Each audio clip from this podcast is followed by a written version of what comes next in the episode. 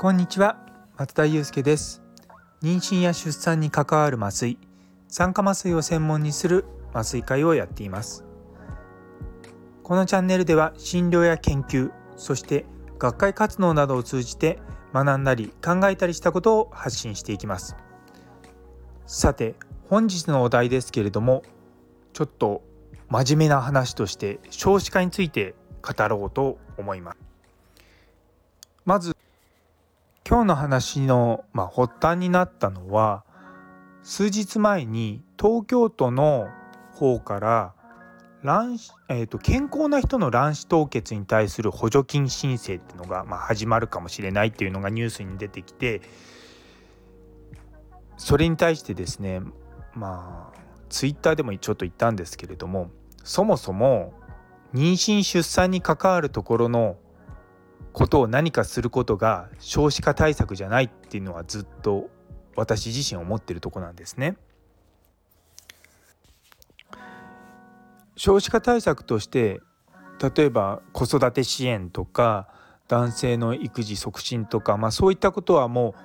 今では当たり前のようになっているんですけれどもその一方で実績として日本の出生数は年々ねどん減っていて、まあ、今年には80万人を下回るっていうのはデータも出てるわけですよ。で少子化自体が言われてるのってもう5年とかじゃなくてもっと20年ぐらい前から日本は少子化だ少子化だ少子高齢化だって言われてきたにもかかわらず結局どんどん人数が、まあの子供が少なくなってる。つまりここまでやってきた対策っていうのは根本的なものを何かかけ違えてるような気がするんですね。で同じようなこと考えている人がいらっしゃってあの以前デイビッド・アトキンソンさんの書いた「国運の分岐点」というのにも同じようなことが書いてあって少子化のに対する根本原因分析はちゃんとされてないと。で彼によると、まあ、子育て支援がないからとか男性の育児参加がないからっていうんじゃなくてそもそも若い人にお金がないから少子化がま改善しないんじゃないかっていうふうな、まあ、彼は言ってるんですね。確かにこの前あニューヨークの方でスターバックスがストをスターバックスで働く店員さんが時給が2300円しかもらってないっていうんでストを起こしてましたけれども日本のやっぱ最低賃金とか考えると、まあ、もちろんアメリカは経済大国ですけどもでも日本だって世界第3位の GDP を誇る経済大国なはずなんですけれどもやっぱり時給とかは1,000円とか、まあ、2,000円とかにはなってないわけですよね。で日本とアメリカの GDP 比率を考えるとこんなに差があってるのはちょっとおかしいだろうなとは思うんですよね。でやっぱり若い人がお金がないと結局子供を産めないとでそういった社会的なものっていうのはすごく複雑なんですね。今私働いている総合出産期センターとかですとやはりお金のことが問題であの妊娠出産のトラブルとか、まあ、子供は産んだけれども育てられませんっていう人とかそういった人がいるんですよ。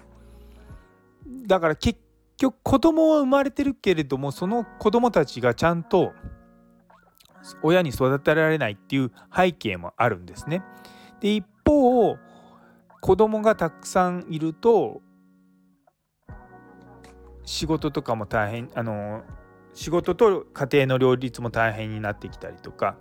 そうなってくると結婚して子供を1人持つまあ2人はちょっと難しいかなっていうふうになってくると、まあ、人口はどんどん減ってくるということも考えられる。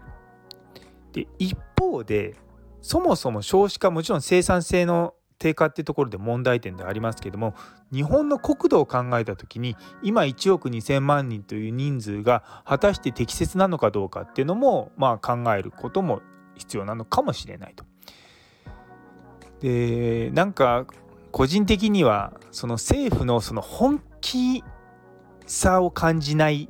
ところを見るとなんとなく裏でいや多少人口が減ってまあ7,000万人ぐらいまで減るのが日本にとって一番いいんじゃないかとか思ってるんじゃないかっていうふうに邪推はしてしまうんですけれども、まあ、それにしてももうちょっとその少子化対策っていうような銘打ってやるところにもうちょっとしっかり経済と結びつけた対策が必要なんじゃないかなというふうに考えてます。やっぱりあの保育園とかカナダにいた時は1人子供を0歳児預けると月に20万とかかかるわけですよ。だからやっぱりあの共働きでいると片方の親の給与がほぼ全てその子供の方の子供のそういったものにかかってしまうでもそういうのは仕方がないっていうふうにまあ向こうの人は思ってやってるところも多少はあったのでなんかこうね保育園保育士さんとかが低賃金で働いてるとかそういったのもなんか非常に負のサイクルに入ってる気がしてままならないんですよね。で経済対策をすると少子化対策になるっていうのがすごく遠回りなように聞こ聞こえるんですけども結局そこを対策する方が一番近くて早いような気は個人的にはするんですよね。あのかあの他の国とかを見てると、まあ、たくさん稼いでその分のお金は子どもの養育費に消えるけどもまあそういうもんだからっていうんでみんな頑張って働くと。で生産性が上がっていく。でそれをサポートするようにたあの例えば何て言うんだ何って何て言うんですかね。ベビーシッターですね。ごめんなさい。日本語なんもちゃんと出てこない。あ日本語じゃないか。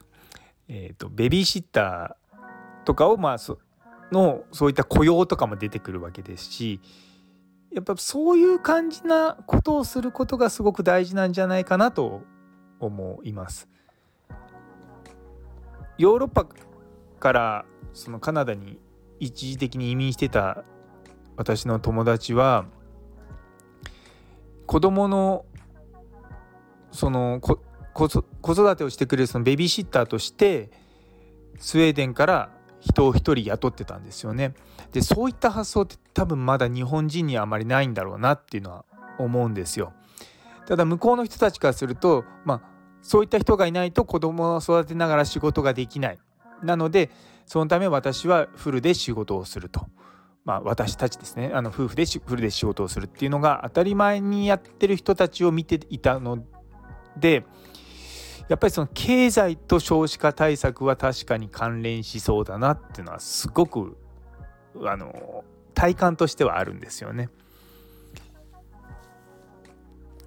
なのであの今日の結論としては妊娠出産分娩に関わる費用をゼロにしたところで少子化対策にはならない。で少子化対策には経済的なあの対策が求められるってところですかね。ちょっと重い話になっちゃいましたけれどもあの最後まで聞いてくださってありがとうございました。それでは皆様の一日が素晴らしい一日になりますように。それではまた。